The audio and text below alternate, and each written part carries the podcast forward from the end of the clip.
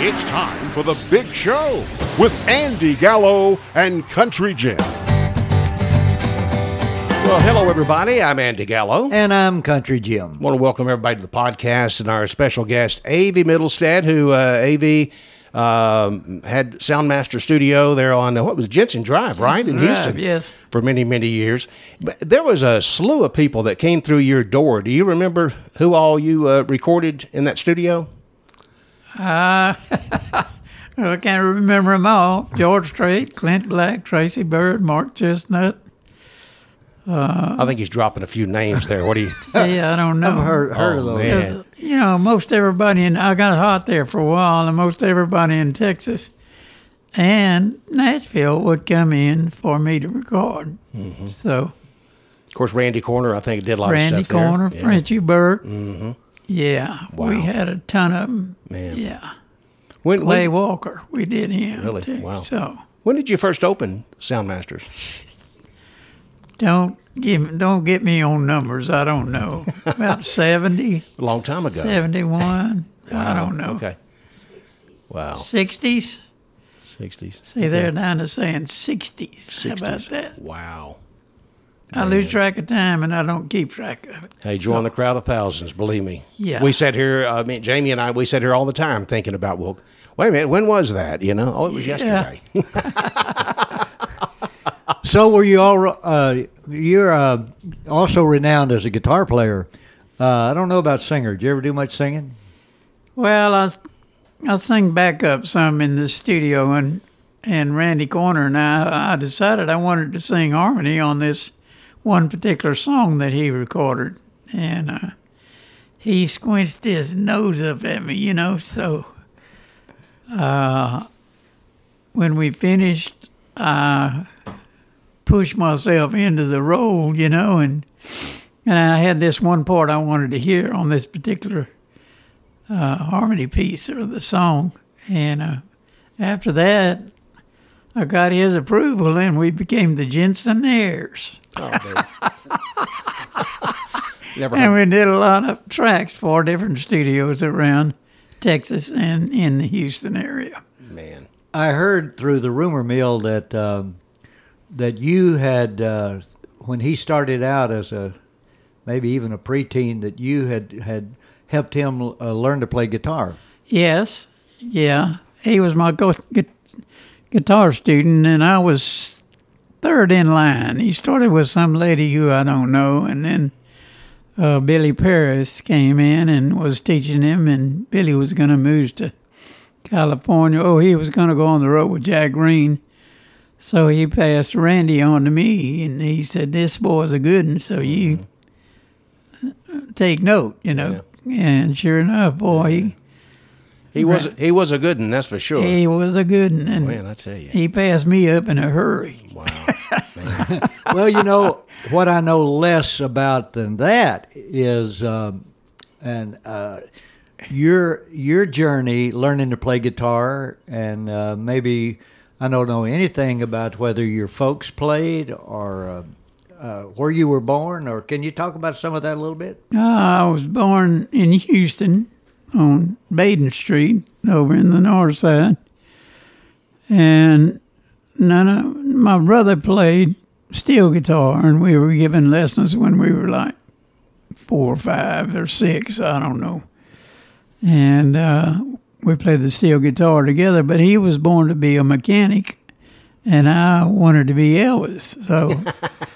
So, that was about the time that Elvis started that I really got started on the guitar. Mm. And could you wiggle your hips like Elvis? Or I don't think so. And when I was playing, I usually sit in the chair, and they thought I was dead, other than my hands would move. You know, but well, Dick Allen got me into the business. He and I went to high school together. Well, Dick Allen and the River Road Boys? Yes. Yeah, okay, yeah. So he called me up one day, and he said, A.V., come out and play lead for me. I said, I just got a guitar. I don't even know the chords, you know. He said, well, come on out anyway. So I've been out there and playing like Chuck Berry for a long time. Wow. So Jim Dick Allen got me started, really, you might say. Yeah. Yes. You know, maybe 15 or 20 years ago, I was playing a club down in Houston called Blanco's quite a bit, and there were other bands that were playing that pretty regularly, too. And you were in that, was it called Good, Bad, and Ugly or something like that? Yes, Good, Bad, and Ugly was my band, and we've been together for probably 50-plus years, and that's unheard of for bands, you know. Mm-hmm. Mm-hmm. But they were just wonderful people, and when I called a song, nobody balked or anything. They just did it, you know, and that's the way we worked. And we went to London, England. We were playing the Texas Tumbleweed Circuit, and we went to London, England to represent the state of Texas. Hmm. And that was three times, yes. And that was quite a treat, you know, the Good, Bad, and Ugly in England playing Give Me a Break. Right. So what made you, or what was the key factor that had you open up the studio? Well, it was already open. Joel Johnson had opened it, and then his brother came in later, and Joel got in the bar business. So he did well for himself, by the way, and... I guess it was kind of dropped on me like a lot of other things. I was teaching guitar in the mornings. Mm-hmm. I was working at Soundmasters in the mornings. I'd go teach guitar in the afternoon, and then I'd go play at night. That was my schedule. And this was like 6 or 7 nights a week. Hmm. So. Wow. That is an amazing studio that you had there. So when did you move to Huntsville? When did that all happen? Let's see. It's been about 9 years. Okay. It's been 9 years since we moved. And you're still recording people today, right? In Huntsville? Yeah. The COVID thing slowed us down considerable, you know, but we're still at it. So very good. Yeah. If you want to do a session, come on by. I might just do it. I think Jim would. Only thing I can play is the radio. So and as somebody said once before, and on occasion I get off frequency. So I have to be careful there. So, but anyway. Well, talk about a little bit of an obscure factor here. I've known about you for a long, long time, and. The only thing I've heard you called is A.V. Now, me, I've probably got a half a dozen names. He's already called me Jamie a couple of times, and that's a kind of a family thing. Mm-hmm. I was adopted, though. That's But there was a famous Christian writer who was known as C.S. Lewis. C.S. Lewis, just a famous name. And the reason why they always called him C.S., I think his real name was Clive Stapleton. So if that was your name, you would be known as CS. But his close friends called him Jack. Right. Yep. So I'm intrigued, but I've never known you as anything other than AV. Is that Randy, what your mama called you that, or? Well, that was always my name. My brother's name was Harold Lee, and that's what they called him, AV and Harold Lee. So that's how. I guess how that came about. Right, yeah. And he was, as I say, born to be a mechanic, and I was born to do music, so. Now, did you say your mom and daddy played, or? No. Nope, didn't, okay. Not at all. They both could sing well, like in church, or sing the parts, harmony parts or whatever, but playing an instrument, no. Yeah. Who were some guitar players that... you really enjoyed listening to? Well, I was a Chet Atkins fan for a while, and I learned to do 50 of his songs. Wow. And... So you could do a little chicken picking? Well, that three-finger style kind of thing? Is that what was it called? Well, it was... you used a thumb pick, and your fingers. Okay. Yeah. And Chet was the master, you know. Yeah. He was the smoothest guitar player I've ever known. Mm. And one story about Randy, we got him on ABC Dot, if we're talking about Randy Cornor. Mm-hmm. And he was due to do a show for ABC Dot in Nashville. And he said, A.V., I got up there, and on the third note, I broke a string, and Chet Atkins was sitting on the first row. And there's not much you can do with a guitar when a string just is thawing and it's gone. You just got to play around it, I guess. Is that what you do? I don't know. That's all they could do. He said Chet got up and walked away. You know, he went on out, but he wasn't afraid to play. Randy was not afraid to play for anybody. Mm-hmm. You know. So where do you think the success of Soundmasters came from? Like you said, all the artists that you named, was that... we had actually started with Frenchie Burke, mm-hmm. and Randy Cornor and Robbie Springfield. They were all in his band. Mm-hmm. And, of course, there's more guys in the band, of course, which I can't name them all, but... I told Frenchie, you ought to come by and record. He said, when? So he was there promptly, you know, and had his band there. And we cut Big Mamou, which was a big hit. Oh, yeah, a good song. And Art Shancy, I took it to the club where he was playing. I can't recall the name of it, but... I took the record over there, and Art Shancy was there. He's a famous jock, you know, and he said, give me that damn record, boy. And this was on a Friday, and he burned it. He played it every third song, I bet you, during that weekend, you know. And Bruce Nelson calls me, and he is avid, you know, where's my damn record, you know.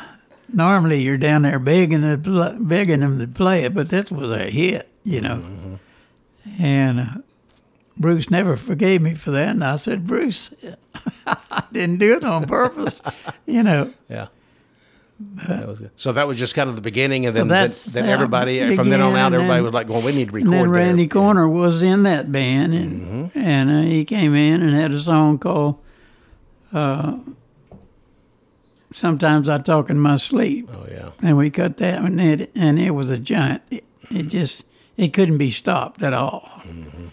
And from that point, we got him. We were on Music Creek Records at the time, and we stepped up to, what was the label? Welcome to My World. Well, was he on ABC? ABC Dot. Okay, that's what I was thinking. That's who it was. I'm sorry. That's all right. What was the song you did that I really liked, too, about telephone ring or something like that? Yeah. Did you record that? Yes, indeed. I record all the songs that Randy did. So y'all recorded them there, and then while he was on ABC Dot, you recorded them? Yeah, and we're still recording in Houston, yes. Mm-hmm. Yes, indeed. Wow. And with Frenchie, we had him on 20th Century. Mm-hmm. Mm-hmm. And I still actually have that album, believe it or not, vinyl, the 20th Century. Yeah. Yep. Right, and it was Frenchie album Big Mamou and all the stuff, all the good stuff. It was album of the year on 20th Century. You know, mm-hmm. That's funny. I was riding in Nashville, riding down the road, and they were talking about the Nashville sound and all that. And here comes Frenchie Burke playing the Cotton Eye Joe. You know? And it was recorded in Houston, Texas. Exactly. So. Did you keep up with him any through the years after? Now when Randy Cornor, he played as a teenager for a while with Gene Watson, but when you're talking about would be like a few years after his Gene Watson. Yes. Yeah. He would have been in his early 20s or something. Yeah, he was a youngster, and I would get him out of grade school to come record, you know. Oh, wow. Play the guitar, mm-hmm. you know. And that's kind of how he learned his way around the studio, you know. Right. Yeah. So, what was your question, Jim? See, you forgot what my question was, but the problem is I forgot what it was. What was your question? That's what you call getting old. It's just two old guys trying to... I'm going to tell you, buddy, I you know, sometimes, you know, the older I get, you know, I just can't remember nothing, you know. So believe it or not, you're the youngster in this trio. I am the youngster, aren't I? I remember I was teaching guitar, and And Gene Watson called me on the phone. He had a club and he was playing across town. And he was panicking. He said, I need a guitar player tonight. Mm. I said, well, I got a good one here, but he's real young, you know, but he can play. Mm. So the next day, he gave Randy the job. And the next day, Gene called and says, "You're right. He can play," mm-hmm. and he was in the Gene Watson band for quite some time. I think Randy was. I don't know. His picking was just. It was fast. I mean, he was so fast, and he was all up and down that neck. I mean, he's what you call a natural. I guess so. Yeah. You couldn't back him up in a corner because he plays way right out of it. You know. So. Tony Booth, who actually. Was on the podcast a week or so ago. When he recorded at Heart of Texas in Brady, he brought Randy up there to do the guitar part on the Tony Booth projects. Yeah, a lot of people used Randy, you know, around the state. Mm-hmm. And some in Nashville, you know, he would go there and play. You know, but he's an incredible guitar player. Yep, absolutely. Well, you weren't chopped liver either, my brother. Well, I had to work at it. He was a natural. Yeah.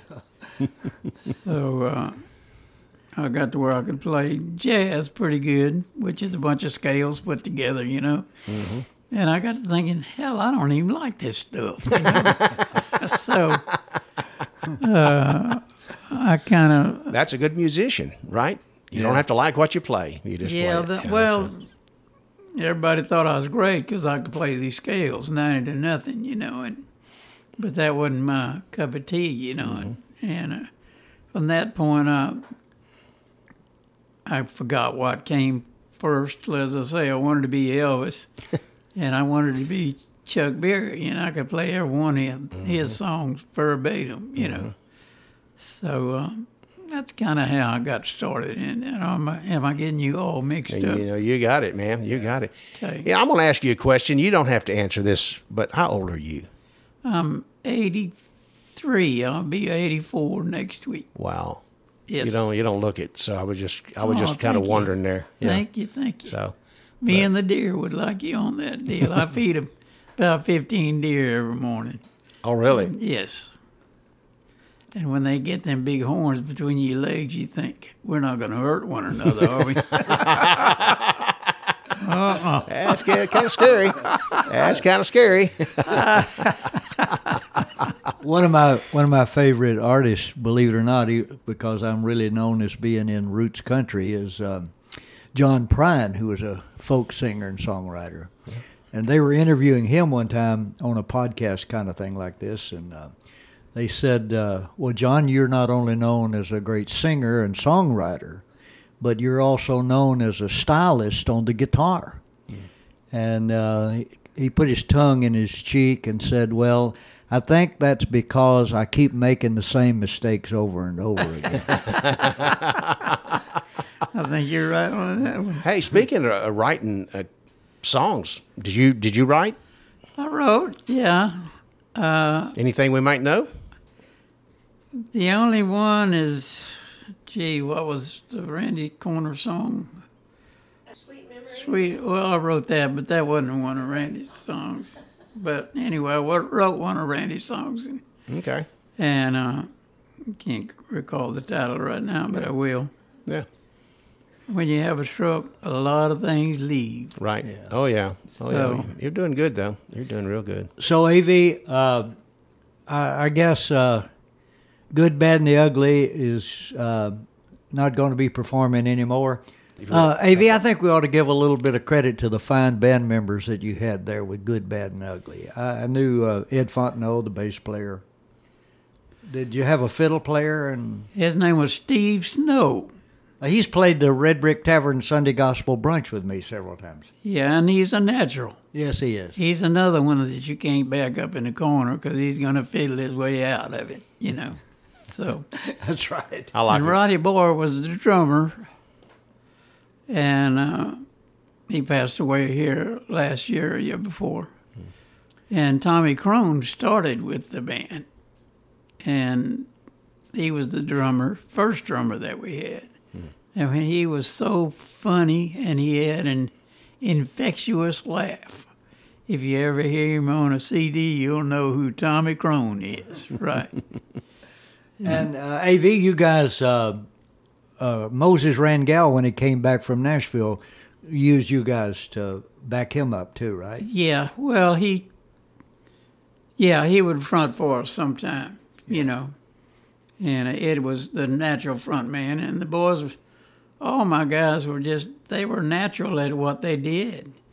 And we did a CD, 3 CDs in the studio, and we made like the crowd was there, but there was no one out there. But you cannot tell there's no one out there at all. Yeah, it's an incredible bunch I had, you know. Yeah.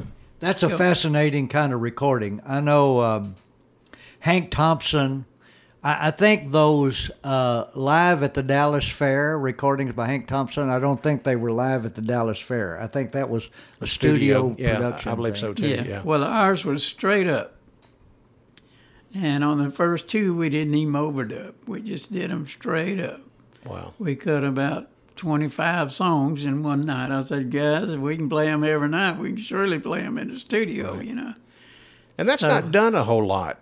Well, back then, I guess it wasn't done that much either, right? No. As far as just playing, just everybody together and, you know, not playing, you know. Yeah, bluegrass was done a whole lot because they just all got in a... Yeah. And a lot of times they used one microphone and that was it, you know. If they didn't want to get louder, they just scooted in more. And they need an engineer. They were their engineer, you know. They were their own engineer, exactly, and so were we. Mm-hmm. We just turned it on and let it go, and I would count it off, and we played it the same way every night, so what the heck? Yeah. Man, that is incredible. We can always play it again. Yeah. Well, we didn't do double taking. We didn't do that. Right. We just played it. And out of the 25, we would pick 10 to 15 songs to go with, you know. Mm-hmm. The ones we thought were flawless, you know. Yeah. And, wow. So, man, it was a lot of fun, you know. Right. And not many people do that anymore at all. They're not capable of it, you know. And we can sing harmony to anything. You know, if you can whistle it, we can sing harmony to it, or whistle harmony to it, you know. Whistle and see? Is that what they used to say? Can you whistle and see? Well, sure, you know, why not, you know? So, yeah. Well, A.V., it's been a real pleasure. Do you have something else? Did you want to say something else, sir? Well, I was just going to do what you're fixing to do, so you go ahead and do it. Oh, I was just going to say we appreciate A.V. being here. I've known of you a long time, and like I say, we met back in, I guess it was probably 78 or 79, I don't remember. I was... Had a good friend of mine that I think did some session stuff there with you, you know, and Jim German. You may or may not remember that name, but he used to be really kind of the session, one of the players in the Houston area back in the 70s. He did a lot of stuff. I got hot at one time, and we did almost everybody in Texas. Mm-hmm. So it was. They had a band, they would come to us, and even the Spanish market, we had it. Really? Wow. Little Joe and the... Yeah, we did Little Joe. And, man. So we didn't say anything about that. Do you have any kind of count on how many projects you've done? Jesus, no, not at all. The answer to that one is a bunch, right? Is that what you... Say it again. Kenny Dale.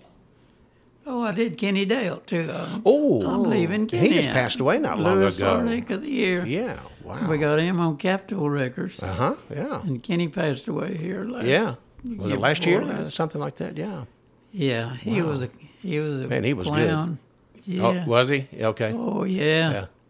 Yeah. He'd call me in the morning, every morning, and he was trying to write, you know. And he said, I'd call A.V., and I'd sing in this song, and I wouldn't hear anything on the other end. I says, well, I guess that tells me how it was. So we became real good friends. That is good. And we lost him a couple years ago. Absolutely. Well, once again, A.V., we appreciate you being with us on the podcast. It's been a real pleasure. Thanks for asking. You bet. You bet. Folks, we'll see y'all on the next one. Adios. Thanks for listening to The Big Show with Andy Gallo and Country Jim. This has been a Unicap Media presentation.